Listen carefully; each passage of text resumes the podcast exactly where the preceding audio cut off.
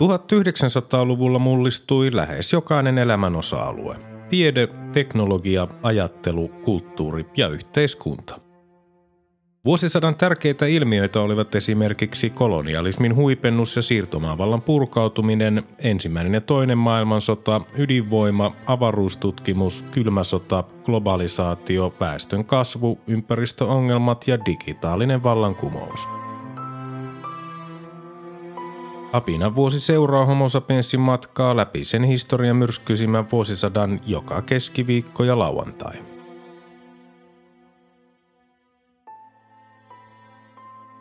Vuosi 1961.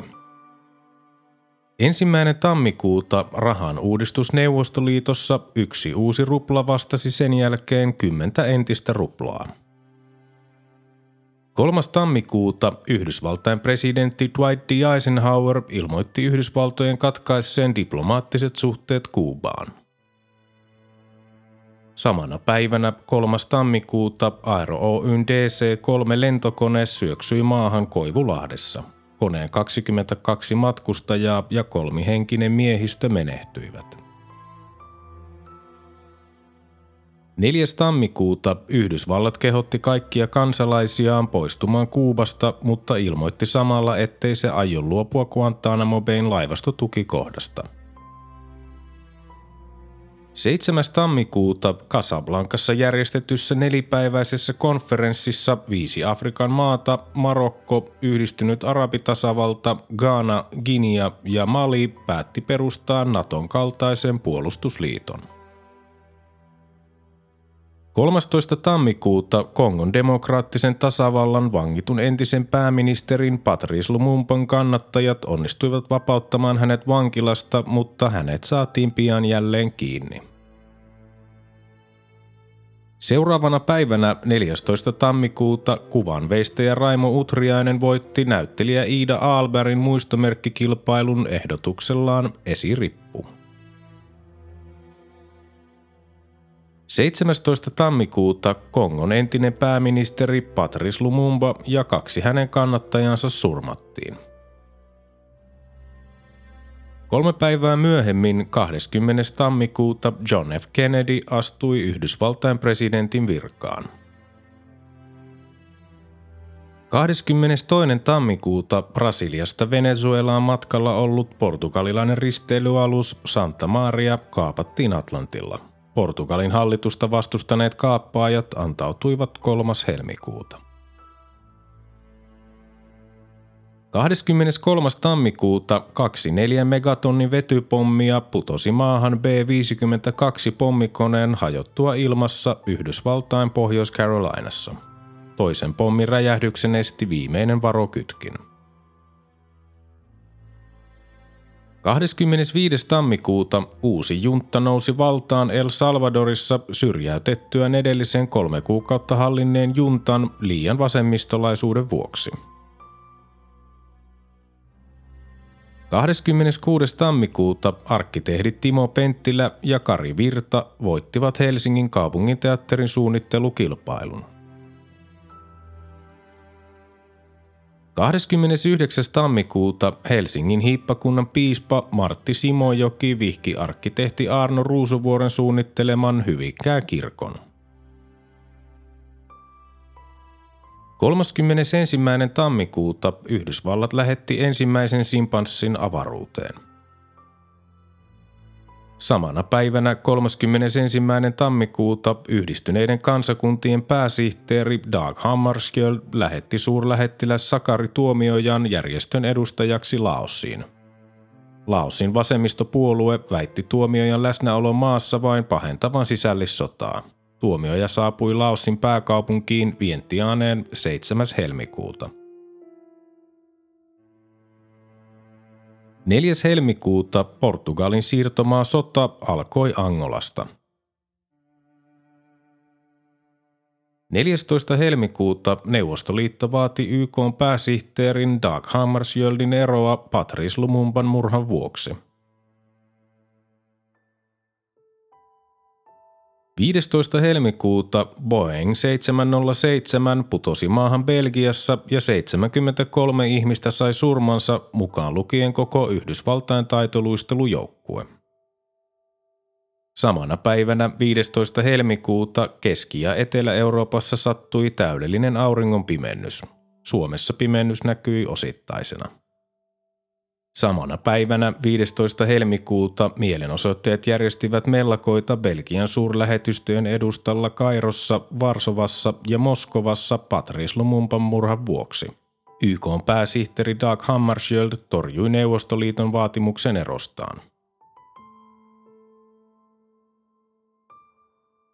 16. helmikuuta intialaiset sanomalehdet kirjoittivat Kiinan valmistelevan Butanin valtaamista – Kiina oli jo aiemmin esittänyt suuria aluevaatimuksia myös Intialle.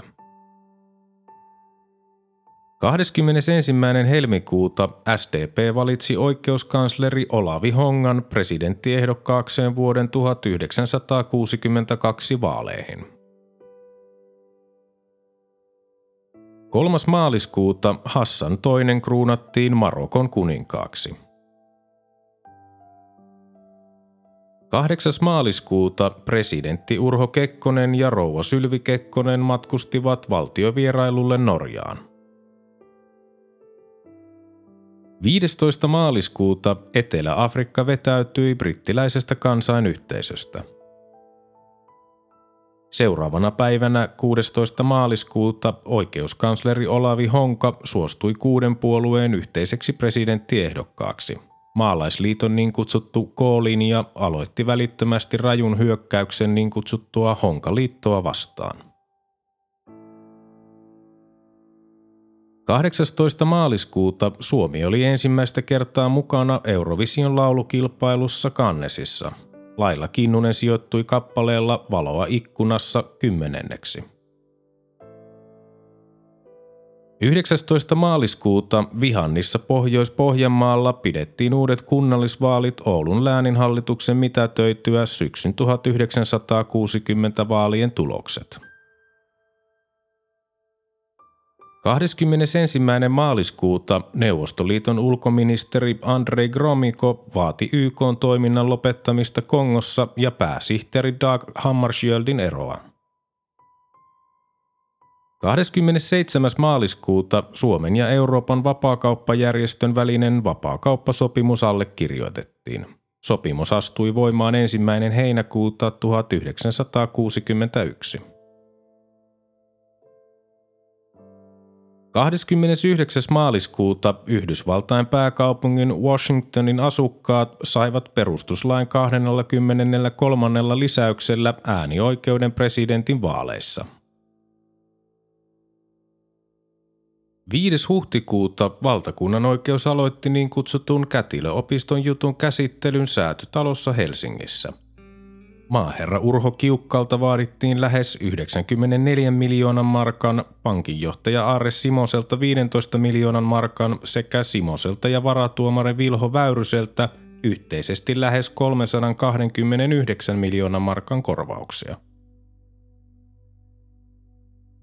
11. huhtikuuta natsijohtaja Adolf Eichmannin oikeudenkäynti alkoi Jerusalemissa. Seuraavana päivänä 12. huhtikuuta neuvostoliittolainen Juri Gagarin teki ensimmäisen avaruuslennon. Avaruusalus Vostok 1 kiersi maan kerran, lento kesti 108 minuuttia. 14. huhtikuuta oikeusministeri Antti Hannikainen sai pyytämänsä eron hallituksesta. Hänen tilalleen nimitettiin toisena valtiovarainministerinä toiminut Pauli Lehtosalo ja Lehtosalon paikalle varatuomari Juho Eino Niemi. 17. huhtikuuta Sikojenlahden maihin nousu Kuubassa – 22. huhtikuuta Algerian sota kenraalit Zeller, Charles, Johad ja Salan kaappasivat vallan Algerissa kolme ja puoli kuukautta algerialaisille kansanäänestyksellä myönnetyn itsehallinnon jälkeen. Ranskan hallitus päätti julistaa Algerian hätätilaan ja erottaa vallankaappajat armeijasta.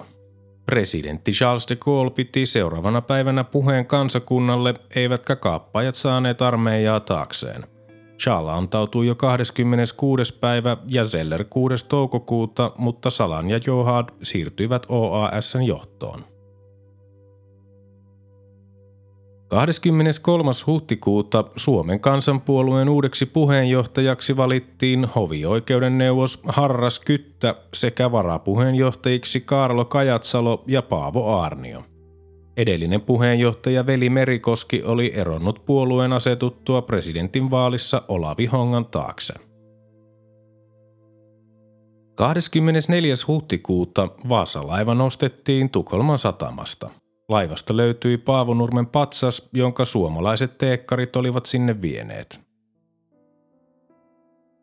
27. huhtikuuta Sierra Leone itsenäistyi. Ensimmäinen toukokuuta Kuuban presidentti Fidel Castro julisti Kuuban sosialistiseksi tasavallaksi – Neljä päivää myöhemmin, 5. toukokuuta, Alan Shepard oli ensimmäinen yhdysvaltalainen avaruudessa Freedom 7 aluksella. 8. toukokuuta presidentti Urho Kekkonen ja rouva Sylvi Kekkonen matkustivat epäviralliselle vierailulle Isoon Britanniaan. Samana päivänä 8. toukokuuta Heinäveden tulilahden kaksoismurhasta syytetty Runar Holmström teki itsemurhan hirttäytymällä sellissään Vaasan läänin vankilassa. 11. toukokuuta sosiaalidemokraattien oppositio eli skuugilaiset valitsi tarkastaja Emil Skugin presidenttiehdokkaakseen – 15. toukokuuta ulkoministeri Ralf Törngren kuoli. Pääministeri V.J. Sukselainen ryhtyi hoitamaan myös ulkoministerin tehtäviä ja uudeksi kansanedustajaksi tuli valtiotieteen kandidaatti Karl Ulof Talgren. 16. toukokuuta sotilasvallankaappaus Etelä-Koreassa kenraalimajuri Park Chung-hin johdolla – Samana päivänä 16. toukokuuta Akseli Kallen Kallelan museo avattiin Tarvaspäässä Espoossa. 19. toukokuuta neuvostoliittolainen Venera 1 lensi ensimmäisenä luotaimena Venuksen ohi, tosin luotain rikkoutui eikä lähettänyt tietoja. 24. toukokuuta Kuuban puolustusministeri Raul Castro nimitti puheessaan Yhdysvaltain suurta Guantanamo Bayn laivastotukikohtaa syöväksi ja pysyväksi ärsytyskeskukseksi. Seuraavana päivänä 25. toukokuuta Apollo-ohjelma Yhdysvaltain presidentti John F. Kennedy kertoi kongressille Yhdysvaltojen lähettävän avaruuslentäjän kuuhun ja tuovan hänet takaisin ennen vuosikymmenen loppua. 28. toukokuuta Peter Benensonin artikkeli The Forgotten Prisoners julkaistiin useissa lehdissä. Tätä pidetään Amnesty Internationalin alkuna. 4. kesäkuuta John F. Kennedyn ja Nikita Hrustsovin huippukokous Viinissä asialistalla olivat ydinkokeet, aseiden riisunta ja Saksan asema – 19. kesäkuuta Kuwait itsenäistyi. 25. kesäkuuta Irakin pääministeri Abdul Karim Qasim ilmoitti aikovansa liittää Kuwaitin Irakiin. Kuwait pyysi apua brittijoukoilta – 28. kesäkuuta Helsingin hovioikeus tuomitsi kansaneläkelaitoksen hallituksen jäsenet muun muassa VJ Sukselaisen viralta pantaviksi kansaneläkelaitoksen asuntojutun vuoksi. 30. kesäkuuta neuvostoliittolainen kosmonautti Juri Gagarin saapui vierailulle Suomeen – Ensimmäinen heinäkuuta Suomen EFTA-sopimus astui voimaan. Suomesta tuli järjestön ulkojäsen. 5. heinäkuuta Norjan kuningas Olavi V saapui valtiovierailulle Suomeen. 12. heinäkuuta pääministeri V.J. Sukselainen esitti hallituksensa eron pyynnön. Presidentti Urho Kekkonen antoi uuden hallituksen muodostamistehtävän Lapin läänin maaherralle Martti Miettuselle. Miettusen hallitus, jonka ministerilista oli miltei sama kuin edeltäjänsä, aloitti työnsä 14. heinäkuuta. 21. heinäkuuta Virgil Gus Grissom suoritti Yhdysvaltojen toisen avaruuslennon Mercury-kapselilla ja oli vähällä hukkua laskeutumisvaiheessa. Ensimmäinen elokuuta raju ilma Maire riehui Suomen etelä- ja keskiosassa. Samana päivänä ensimmäinen elokuuta Suomen kaapelitehtaalla Helsingissä sattui kaasuräjähdys, joka vaati yhden kuolonuhrin. 8. elokuuta kaksi ihmistä kuoli ja kaksi loukkaantui vakavasti ilmavoimien kuusipaikkaisen yhteyskoneen syöksyttyä epäonnistuneen pakkolaskun yhteydessä metsään Rovaniemen maalaiskunnan Perunkajärvellä. Seuraavana päivänä 9. elokuuta kenraali Tauno Viljanen varoitti hallitusta YYA-sopimukseen perustuvien konsultaatioiden mahdollisuudesta Berliinin kiristyvän tilanteen vuoksi. 11. elokuuta Itä-Saksan parlamentti oikeutti maan hallituksen ryhtymään toimenpiteisiin omien sanojensa mukaan Länsi-Saksan ja Länsi-Berliinin harjoittaman orjakaupan estämiseksi – Seuraavana päivänä yli 2000 itä-berliiniläistä pakeni Länsi-Berliiniin. 13. elokuuta Berliinin muurin rakennustyöt aloitettiin piikkilanka-aidan vetämisellä. Seuraavana päivänä 14. elokuuta Länsi-Saksa katkaisi puhelin- ja kaukokirjoidin yhteydet Itä-Saksaan. 24. elokuuta ensimmäinen loikkausta länteen yrittänyt ammuttiin Berliinin muurilla. 8. syyskuuta Ranskan presidentti Charles de Gaulle joutui murhayrityksen kohteeksi. Yrityksen takana olivat OASn äärioikeistolaiset Algeriassa oleskelleet ranskalaiset upseerit. 9. syyskuuta venäläissyntyinen säveltäjä Igor Stravinsky saapui vierailulle Suomeen ja johti pitämässään konserttisarjassa omia sävellyksiään. 11. syyskuuta maailman luonnonsäätiö WWF perustettiin. 17. syyskuuta Veikko Leppäsen veistämä presidentti J.K. Paasikiven patsas paljastettiin Lahdessa. Seuraavana päivänä 18. syyskuuta yhdistyneiden kansakuntien pääsihteeri Dag Hammarskjöld kuoli lentoonnettomuudessa Pohjois-Rodesiassa juuri Kongon kriisin aikana – 20. syyskuuta Itä-Saksan parlamentti hyväksyi lain, joka antoi puoluejohtaja Walter Ulbrichtille miltei rajattomat valtuudet siinä tapauksessa, että maa jouduttaisiin julistamaan puolustustilaan. 22. syyskuuta Neuvostoliiton presidentti Leonid Brezhnev saapui viralliselle vierailulle Suomeen – 28. syyskuuta Syyriassa tehtiin sotilasvallan kaappaus ja maa erosi Egyptin johtamasta yhdistyneestä arabitasavallasta. Presidentti Gamal Abdel Nasser suunnitteli rankaisutoimia Syyriaa vastaan, mutta päätti kuitenkin luopua niistä. 6. lokakuuta Helsingin raastuvan oikeudessa alkoi niin sanotun margariinijutun käsittely – Raision tehtaiden ja Paasivaara-yhtymän oli todettu käyttäneen ihmisravinnoksi kelpaamattomia rasvoja margariinin valmistukseen noin kahden vuoden ajan. Tehtaiden johtohenkilöitä tuomittiin sakkorangaistuksiin ja margariini menetti maineensa pitkiksi ajoiksi. 10. lokakuuta presidentti Urho Kekkonen aloitti kolmiviikkoisen vierailunsa Kanadaan ja Yhdysvaltoihin – 13. lokakuuta Suomessa avattiin ensimmäinen ARS-näyttely ARS 61. 17. lokakuuta Pariisin taistelu Ranskan poliisi hyökkäsi 30 000 algerialaisten ulkonaliikkumiskieltoa protestoinutta mielenosoittajaa vastaan. Virallinen kuolleiden määrä on kolme, mutta ihmisoikeusjärjestöt arvioivat määräksi 240. Samana päivänä 17. lokakuuta TPSLn kansanedustaja kouluneuvos Aino Malkamäki kuoli. Hänen tilalleen eduskuntaan tuli kunnallisneuvos Eeno Pusa.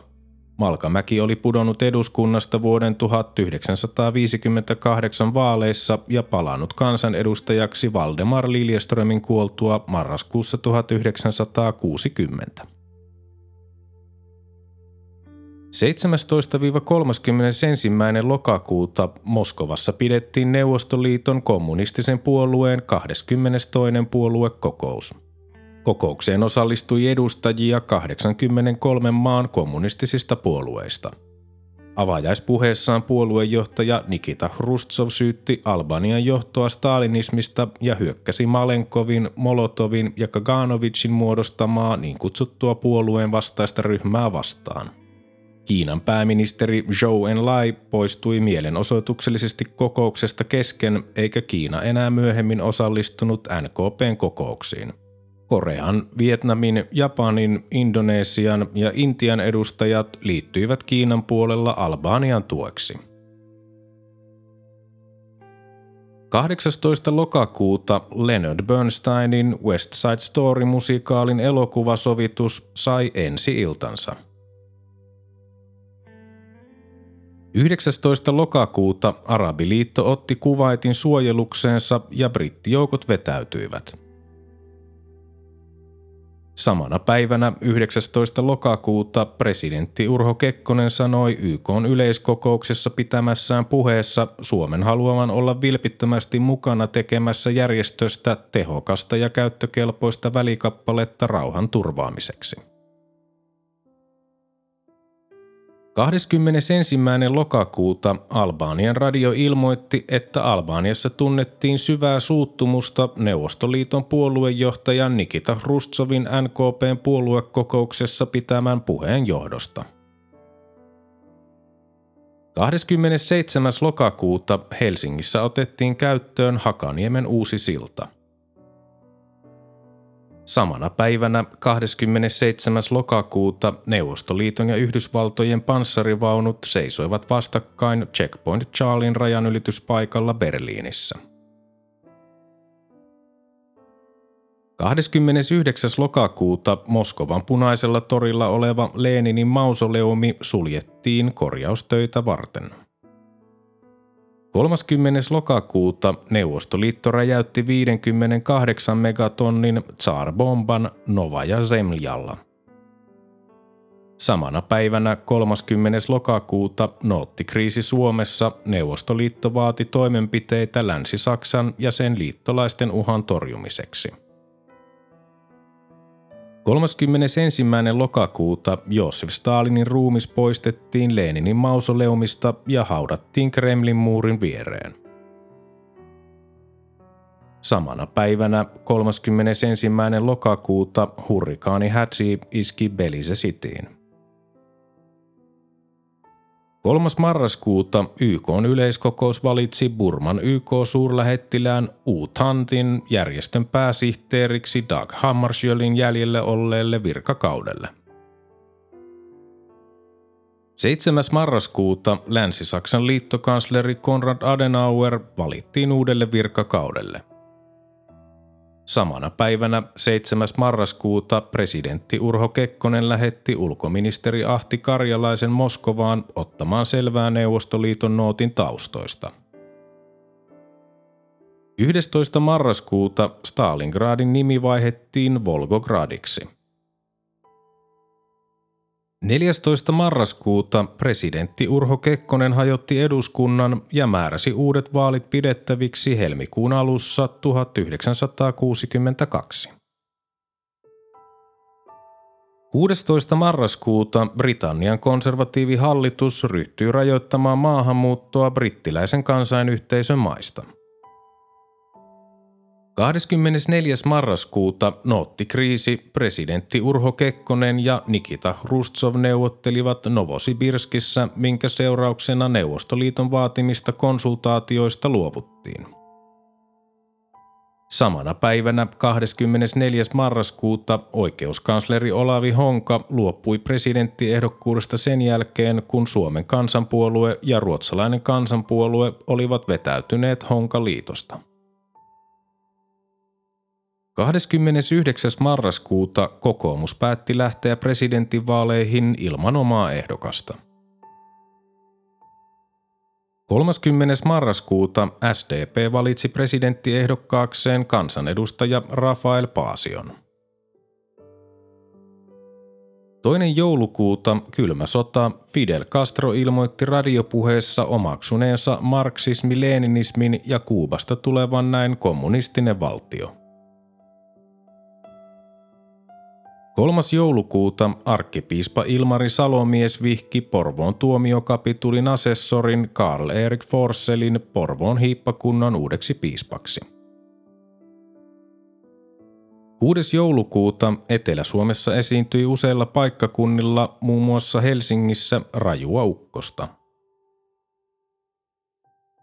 9. joulukuuta Tanjanika sai itsenäisyyden ja julistautui tasavallaksi presidenttinään Julius Nyerere. Seuraavana päivänä 10. joulukuuta Neuvostoliitto katkaisi diplomaattiset suhteet Albaniaan. 11. joulukuuta israelilainen sotilastuomioistuin totesi Adolf Eichmannin syylliseksi kaikkiin syytekirjelmän 15 syytekohtaan. Syyttäjä vaati Eichmannille kuolemantuomiota. 12. joulukuuta Suomen Pankki täytti 150 vuotta – 14. joulukuuta valtakunnan oikeus tuomitsi niin sanotussa Kätilöopiston jutussa pankinjohtaja Aare Simosen 375 000 markan ja kansanedustaja Vilho Väyrysen 80 000 markan sakkoihin. Urho Kiukas vapautettiin syytteistä. 15. joulukuuta israelilainen sotilastuomioistuin tuomitsi Adolf Eichmannin kuolemaan rikoksistaan – Tuomio määrättiin toimeenpantavaksi hirttämällä.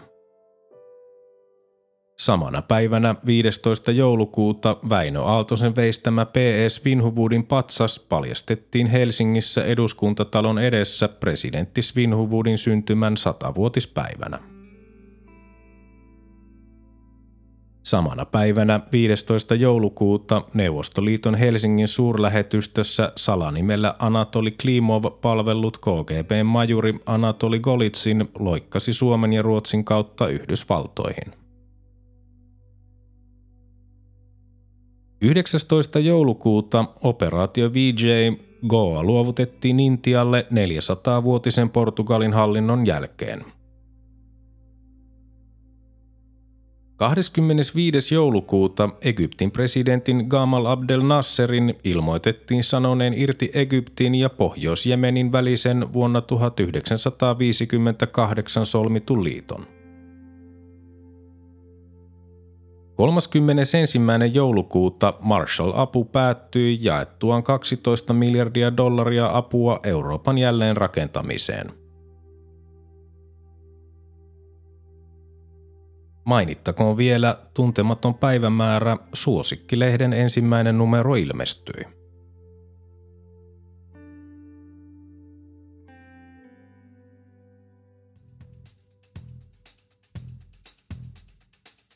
Tämä oli Apina vuosi. Homo sapiensin seikkailut jatkuvat taas seuraavassa jaksossa. Liitytään mukaan.